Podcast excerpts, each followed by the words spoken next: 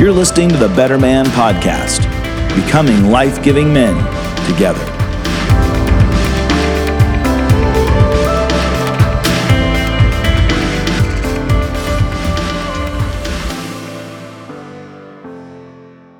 Iron sharpens iron. It's a proverb that tells us that we're better together when we come in relationship. And we've got the president of Iron Sharpens Iron today, Brian Doyle, with us on the Better Man podcast. Mm. Welcome, Brian. It's great to have you with us today. Well, God bless you guys. I'm delighted to be here with you. So, Brian, you have been involved in men's ministry for a long time. You are a, a veteran in this space. You've helped a lot of men um, grow. Tell us a little bit about Iron Sharpens Iron and your just journey and experience in ministering to men. Yes, exactly. Well, I'm a product of ministry to men. So I grew up in a church home, but it wasn't a Christ centered church home. We just attended church because my dad was a good citizen, and so we went to church. But at some point, uh, a man began to share with me the scriptures, and I learned uh, what the Bible had to say about coming to faith in Christ and what that really meant, and that church was part of it, but church did not get me into a new and right relationship with God through Christ. So that man helped me to take that step. And then that man helped me to uh, get grounded in the Word of God. He taught me how to study the scriptures, taught me how to feed myself, taught me how to submit to the Lordship of Christ. He taught me how to share my faith. He taught me how to how to help other men know Christ and help those men get grounded. And and and it became a, a, a reproducing ministry. And so that's a lot of the uh, the groundwork for iron sharpens iron just the the absolute uh, privilege it is we have to encourage one another to invest in one another uh, and to do it one man at a time. And that's really what iron sharpens iron is about. So brian what what led you to start putting together the conference ministry of Iron Sharpens Iron. I've had the privilege of speaking at several of those, but what were the steps that led you to to launch that that particular part of it? Yeah, it's a good question. The uh, so my uh, early days, and this is where I came to faith, was through the ministry of the Navigators, which is very much uh, a one-on-one ministry, of men discipling men and doing doing it, and often what I would call under the radar. It's not something that makes the bulletin insert of your local church. And then for a number of years, I was on loan to the Ministry of Promise Keepers, which was a very visible ministry.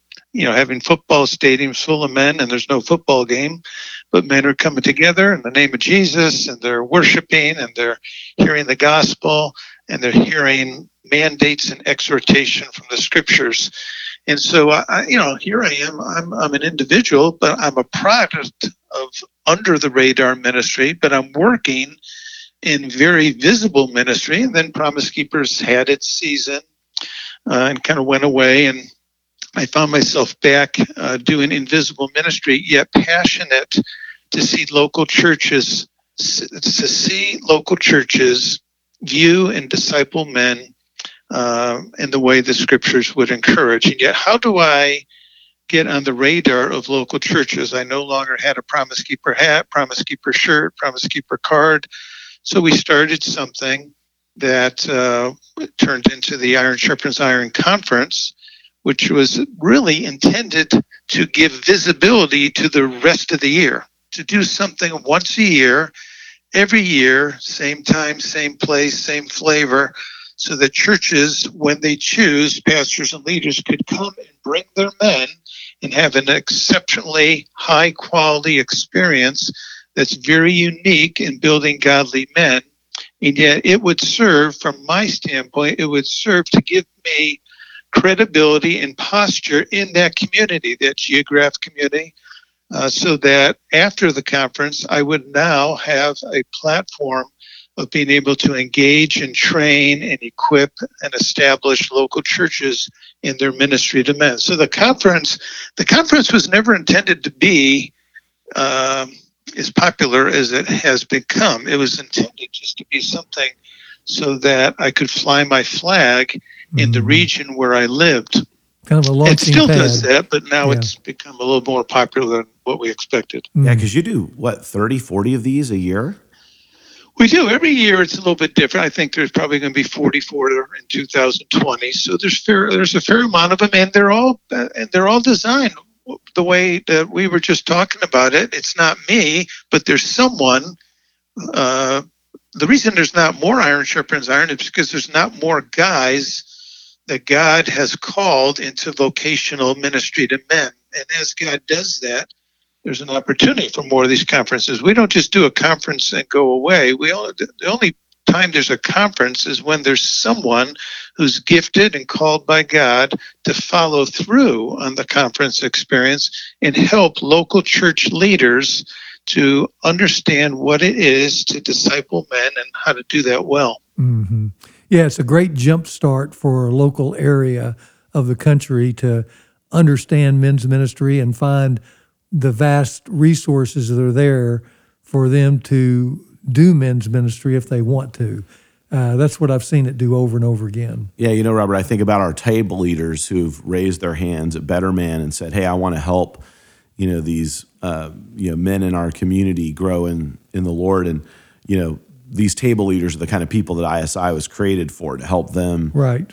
supercharge them with tools and resources to really be multipliers of men. Yeah, that's key. Well, Brian, in your own journey, is you're you're out there and you're seeing what what God is doing among men. What are some of the things right now that you think, wow, you know, this is seems like God is doing this among men, or this is what men are searching for Yeah. or starving for. What are you seeing out there? Well, I think it's uh, probably something similar to you and to our listeners are seeing is that men, uh, there's strengths and weaknesses of men, and and some of it is you know men are not looking necessarily uh, to gravitate to a better man event or an iron sharpens iron event. You know, they're they have other things. Other uh, in many cases, men are self-sufficient, a little bit isolated, and there's some downside to that, but there's some upside as well. What I'm seeing, though, and I'm very excited about this, and I, I'm just seeing the flavor of ministry to men change over the last uh, five to 10 years, where we're beginning to view men differently. We're beginning to view, when I say we, church leaders, leaders in Christ centered ministries in local churches, are beginning to see men not as constituents, but as portals. Not just as people who show up and are part of the flock, but as shepherds of a flock, that they have their own flock. You know, First Peter 5, uh, Peter says to the elders among you, I appeal as a fellow elder, shepherd God's flock that's on your, under your care, not greedy for gain. And he goes on.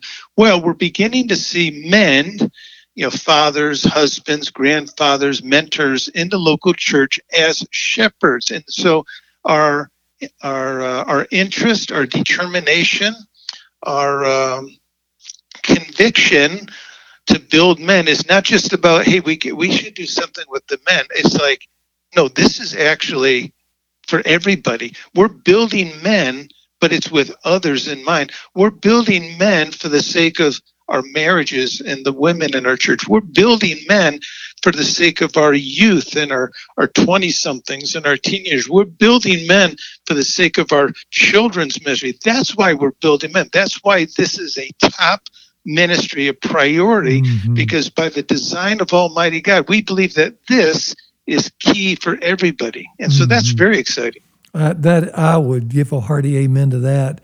you're trying to get guys not just to come and listen. You're trying to launch them into action, and uh, and and I, I see that as well, Brian, where guys want to feel competent and to feel a certain uh, ordaining to make a difference in the world around them, and what they just need is some maybe coaching in how to do that, but they're ready to go. Whereas oftentimes in the past, the the whole focus has been to get those guys to come and listen and uh, just take notes and leave, but there wasn't really a specific call, like you said, to shepherding others to a better life. And you know, one of my encouragements to pastors and church leaders is we have to stop thanking men for showing up. We have to stop thanking men for coming to church. We we have to speak to men in the way that Almighty God has designed them. And really, when you open up God's word, the way that God speaks to men through his word, he speaks to men as leaders, mm. as influencers, back to that portals. Right. It's not about just keeping my nose clean. It's about becoming God's man, mm-hmm. not just for me, but for all the people that I love. Yeah. That's why I want to be God's man. Yeah, to make a difference. You're yep. you're here to make a difference. Go. well, and to, to equip them to that end. Yeah. You know, I mean, obviously helping men heal themselves and, and deal with those things, but then to to leverage them to be multipliers. You know, that's a that's a powerful shift. I imagine there's probably some pastors that just heard that and are like, "Whoa, wait a minute, that's." I'm thinking about men as the end consumer or mm-hmm. the the the target of ministry, not um, a vehicle by which ministry actually happens, and the church is mm-hmm. actually empowered, emboldened, strengthened mm-hmm. into yeah. our community. Yeah, that's fantastic. well. You know, one of the things that we, you know, Robert has made uh, visible to us through men's fraternity in 33 is this idea of passivity, and you know, well, why are men's passive? Are men passive? You know, past, pastors come to me. They may not use the exact lingo, but they are saying to me, "Yeah, Brian, our guys are." Uh, disengaged and uh, I'm not quite sure why. And and I will often try. I'll say it graciously, but I'll say it with conviction. I say, well, well, I know why. And they'll look at me. They go, you know why? I go, yeah, I know why. Well, well, why is it? Well, you've disengaged them, and of course, you know they get a little possibly put off, or maybe just curious. Go, well, how could I possibly disengage our guys? Well, you disengage men when you don't view them as God views them. When when you thank them for showing up. Yeah. When you don't challenge them to operate fully under the lordship of Christ. When you don't give them the responsibility that Almighty God has given them if they're married for their wife and teach them and train them. Don't just inform them, teach them and train them how to be godly husbands but for their children. You know, you, we, we develop world class youth ministry with paid staff and you know people who play guitars and smile a lot and and the guys just think okay i guess in the professional world that we live in in 2020 in the united states of america men are used to hiring out help for all mm-hmm. kinds of things and and many times the church we've just kind of traveled into that pathway instead of saying no to that pathway, we can still have world class youth ministry. We should. It should be world class. But the people responsible for the youth are the men. It's mm-hmm. the dad. We've mm-hmm. got to build dad. We can't disengage dad by saying, We've got it, Dad. You just get your kids in front of us and we'll take it from here. In many ways, many men, that's how they feel. Mm-hmm. Wow, what a powerful word. So,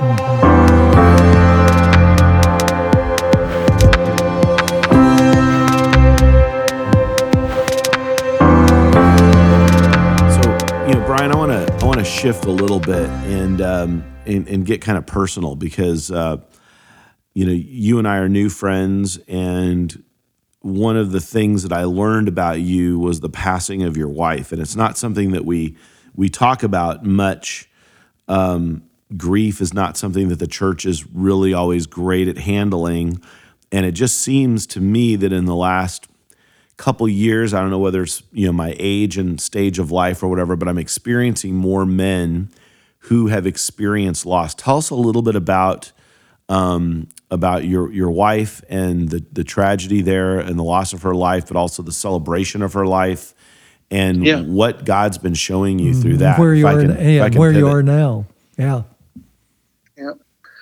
Well, it's uh, you know, no one wants to lose their wife, and although 20% of guys will lose their wife before uh, the other way around, or 80% of the time. But men will pass. That, wow, but that, I did not know it was that high. That's uh, that's a remarkable. Yeah, 20%. Uh, I, let me just share it from this perspective. We're talking about building men and ministry to men. You know, Barb, who was my, you know, we were married for over 30 years. Barb and I came out of the same context. We both were discipled by people. We were committed to discipling people. She was a wonderful compliment to me, and I hopefully was a compliment to her.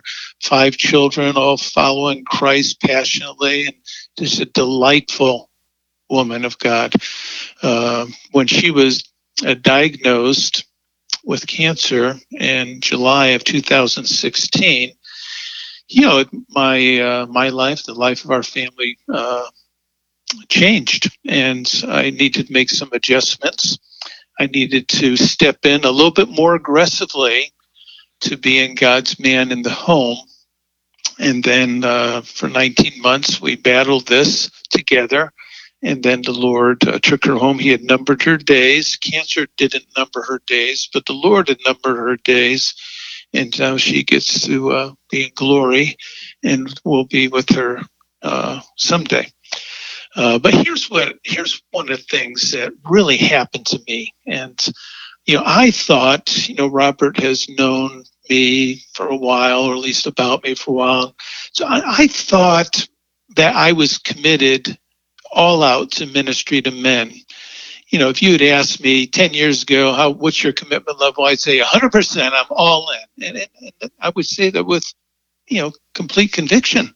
I mean, I'm all in. I've, I've put the other stuff aside and this is what I do. This is all I do every day. This is my complete ministry. I'm uh, privileged to do it.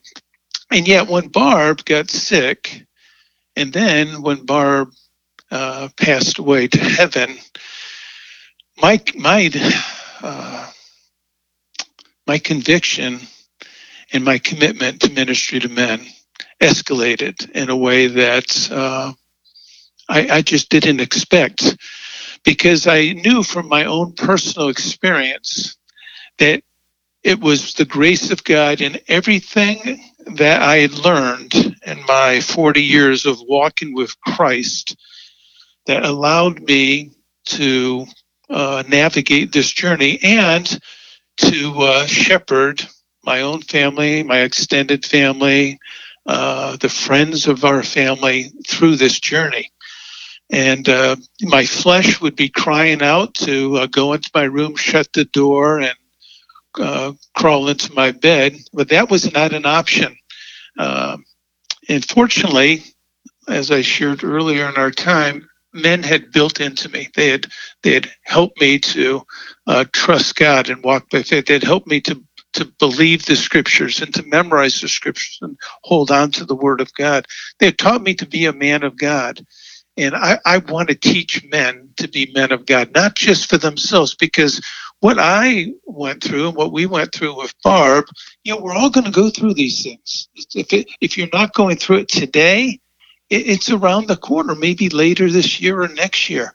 And so you can't wait to start walking with God and surrender to the Lordship of Christ and shepherd God's flock that's under your care when crisis happens. You need to do it now. You need to do it right now and be engaged and be ready and be prepared. And that's why we in the local church, we need to disciple men because in every man's life, in every family's life. These things are happening continually. And it's not God's plan that we do this general shepherding and put people in grief groups and hope it all works out. No, we build godly men so that men, grandfathers, fathers, husbands, uncles, brother in laws, we can shepherd the people God's placed in our sphere of influence. Wow, that's powerful. You were, you were just talking to us a little bit about you know, within your own family, at different times, your children will feel uh, those moments of grief, and you're grieving as well. Um, and uh, to try and catch yeah. up after the event in your relationship with God, it's yeah. almost at that point you're fighting a you're fighting uphill. Whereas if you go into these crises with uh, with the, walking with the Lord, you're that much stronger moving forward. Well, you know the uh, the nature of men, Christian men as well, is we stiff arm some of this stuff, including grief, and and and, and to some extent, uh, that uh, God's wired us that way. I mean, I'm I don't think it's all negative. I think part of it is you, that's part of you know manning up is that you you need to uh, keep going. You know, the world doesn't stop. You gotta keep going, and yet uh, there's a negative side to that as well. So what I did is. Uh, as soon as possible, I got into a grief group and then another one and then another one. I didn't do it because I was aching for it. I didn't do it because I was home crying. I didn't do it. I did it. Uh, I would describe it as a spiritual discipline. In this season of my life, I needed to add a spiritual discipline. I needed to learn something I didn't know. I didn't know about grief. There's other things I know about. I didn't know about grief. I didn't know what it was to process grief. So I jumped into a grief group, went through it, went through it again, went through it a third time. And I did it not just for myself, I did it so that I could come home and talk about it. One of the uh, pastors that I would meet with occasionally, we would talk about this, and he would uh, somewhat lament that uh, there weren't more men in the, these grief groups. I've been in, in one or two uh, short term grief groups where, you know, there was many more women than men. It just was crazy at times. And, and as we process that, he goes, I just don't understand it. He goes, Well, why do you think it is? And we talked a little bit about it. He goes, Well, here you are. You're a strong man of God. And yet you go to all these grief groups. I go, I go because I'm responsible for other people. I have five children. I've got a mother in law, sister in law, brother in laws, friends, small group people. I'm not just here for myself. I'm here for all these people that God has placed in my trust. I've got to figure this out, not just for myself, but for them as well. We need we need to be in, in the in grief ministry. We do we need to be inviting men to come in and learn because back to being a portal, back to being an influencer, back to being a leader. You can't minister to people in the area of grief if you haven't been ministered to and you don't know about it. So for me, it's the same same principle, just flushed out in a new season of life. Brian, that is that is so good. I hope our listeners are taking special note of what you just said, because really the key to manhood that I've learned that I've tried to teach, I've tried to practice like you, is when life comes at you, the worst thing you can do is guess at it. And for whatever reason, maybe in our flesh as men, we think we're supposed to know what to do. And that keeps us from pursuing what started out in the garden as learning outside ourselves from God what we are supposed to do and if we don't take that step to get outside ourselves to learn those things, we go inside ourselves to an impoverished spirit that just guesses at it, and we end up making a lot of messes.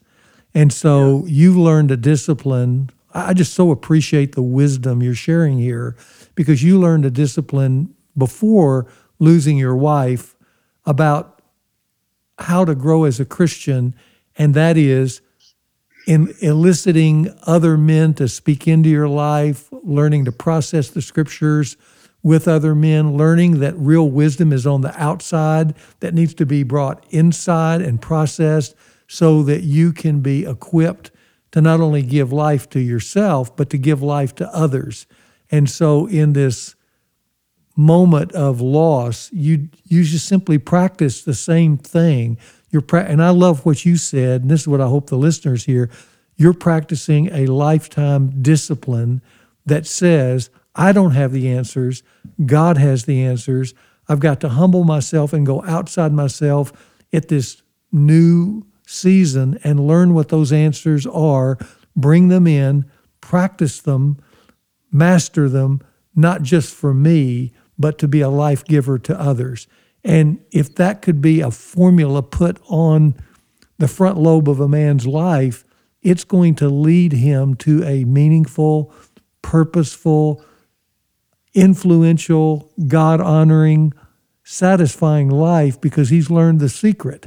And the secret is I learn from God, I process it, I live it, and then give it away. That's what you're saying about the portal, about being the shepherd. And men are wired to do that, and we're wired to do that from the very beginning when God was saying, Hey, you're in this garden, you don't have any answers. Don't guess as it. I'll tell you what to do. And then you process it and give it away to your wife and others. And I just, I'm kind of starting to preach a little bit, but all I want to say is what you just said is masterful. Yeah. Well, it's design of God. That's all. It's a design. It's the way God's designed all of us. All of us. That's, Yeah. That's what He's done. Now, Brian, you know, loss comes in a lot of different ways. I mean, um, in your situation, it was losing Barb. Um, for others, it might be losing a child. Uh, it could be even something um, like losing a job, which uh, is uh, is often seen as a temporary thing, but it's a temporary stage. It doesn't mean you know you, you don't always get that job back in the same way, and so there is a loss of something. What are you learning as you're interacting with men about loss, and um, you know what are what are two or three things for a man who's experiencing loss or or maybe anticipating loss that you would just you know give them as advice from your uh, experience in in working through some of this? Yeah, and I appreciate you uh, reminding us that loss comes in all kinds of forms. And, uh, you know, this particular loss for me is a it's a dramatic loss. Uh, and but I would also say that I'm after being around a lot of people with a lot of different losses, uh, our loss, you know, I I use the word sweet. Barb's passing was sweet uh, because this was a godly woman we were fully engaged. Uh, there wasn't a lot of drama to it. It happened over time, and so there was many ways that it was m- much grace here.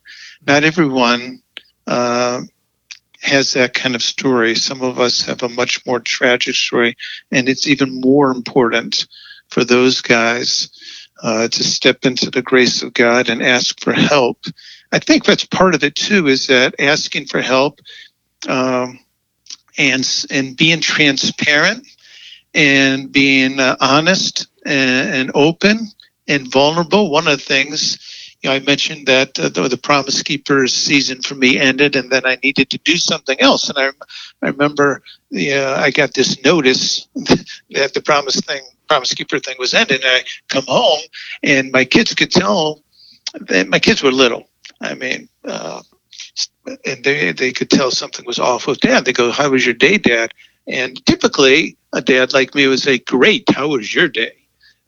but that particular day, I was willing to take a risk. I said, "Well, it's kind of a hard day," and I described with them that uh, my employment uh, situation was going to change, and and they uh, and we processed it. And so one of my boys said, "So what are you going to do, Dad?" And I said, "You know, I really don't know." And they all looked at me and they said, Wow, dad doesn't know what he's going to do. And they kind of looked, they giggled, and I'm thinking, what how do I come across to people? How do I come across to my kids that I always know what I'm going to do? I always know the next thing. I, I, have this whole thing planned out, and I realized there, and I started to make. Uh, Barb and I, Barb would help me with this. I started to be much more open and honest with my family, starting with my family, and then with my brothers and my small group. I, I wanted to let people know I don't know what I'm going to do. I, don't know how this is going to work out. I, and, and I think just that's part of what I've learned about loss is that we we need to be honest and open and transparent with one another. Mm. Yeah, it's okay to not know, as Robert said earlier, yeah. that that's that defies who we are as men, uh, but yeah. it's the truth, right? Yeah, I wish I could get most young married men to look at uh, their friends and say, I don't know how to be married, because that's the healthiest step to yeah. be married. you know, and we, uh, and you probably have done this, you know, pastoring men over time. We did a survey with the Iron Sharpens Iron guys, and we asked men, we, we asked them, How are you doing? These are Christian men who go to men's conferences, so they're a different breed. Uh, so we asked them, How are you doing in your marriage?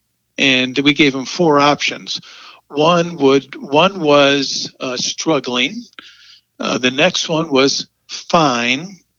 Uh, the next one was good, and the last one we were going to say great, but we decided to say godly because we figured no one's going to say they have a godly marriage. So, is your marriage struggling? Is it fine? Is it good? Or is it godly?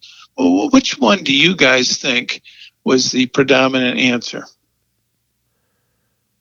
Well, I would say, I would say, I would think some a lot of people probably said godly. That's what I would think. You are absolutely right. Over 50% of the men describe their marriage as godly. And, and and I did it and I'm the I'm the guy who creates the survey. I'm thinking I'm thinking nobody's gonna say this. Nobody's gonna say their marriage is godly. Maybe fine, maybe good, maybe we'll get some transparent guys. But somehow we've we're we're kidding ourselves. we Yep. get these get we got godly marriages. I mean, I would I couldn't say I have a godly marriage. I mean, somehow we've got to maybe redefine you know our definition of godly and what that looks like. Mm-hmm. Well, just just the idea of being able to be honest and willing to to be vulnerable is i people don't realize that's where the health is. The unhealth is resisting honesty and transparency. Yeah. Well, Brian, uh, if people want to connect to ISI and learn more about Iron Sharpens Iron, I'm, I'm abbreviating it. Not all of our listeners are probably have got it down to the alphabet soup uh, version, but Iron Sharpens Iron. If, if people are wanting to find out more, where can they go and get more information? Uh, they can go to Iron Sharpens Iron and just Google Iron Sharpens Iron. It'll be very easy to find. And if there's something close to them, great. If there isn't, they can ask. They can check on some resources. And we'd be what we want to do. We want to help men grow in Christ. But the way we really do that, uh, Mark and Robert would be similar to you. We we really believe that the plan of God is that the local church is the key to all this. So although I'm a parachurch guy and have a parachurch background. I'm really a church guy. And we're committed to building local churches by uh, equipping local church leaders to build godly men. Uh, that's really our vision. We want to help local churches to build godly men, not just for themselves, but for all the people that they touch. Oh, that's Yeah. great. Releasing shepherds. Yeah, well, Yes. thank you, Brian, for being with us today and um, for sharing so vulnerably from your life, but also the challenge, the bold challenge uh, for us uh, as we think about ministering to men and, and dealing with loss in our lives. Um, that challenge to be better men, uh, not after the fact, but so that we're ready for the challenges that life uh, faces us uh, as we come across them. Uh, for more information, go Google Iron Sharpens Iron. You'll find their conferences all over the country. And uh, we encourage you to find out more at betterman.com as well. Please rate this, rate this webcast on the platform of your choice. Thank you very much for being with us today on the Better Man Podcast. Hey, this is Mark Matlock with the Better Man Podcast. I just want to remind you to leave a review and subscribe to the Better Man Podcast on whatever platform you're listening from. If you're a church or organization leader interested in bringing a Better Man 10 week event to your community, go to betterman.com for information.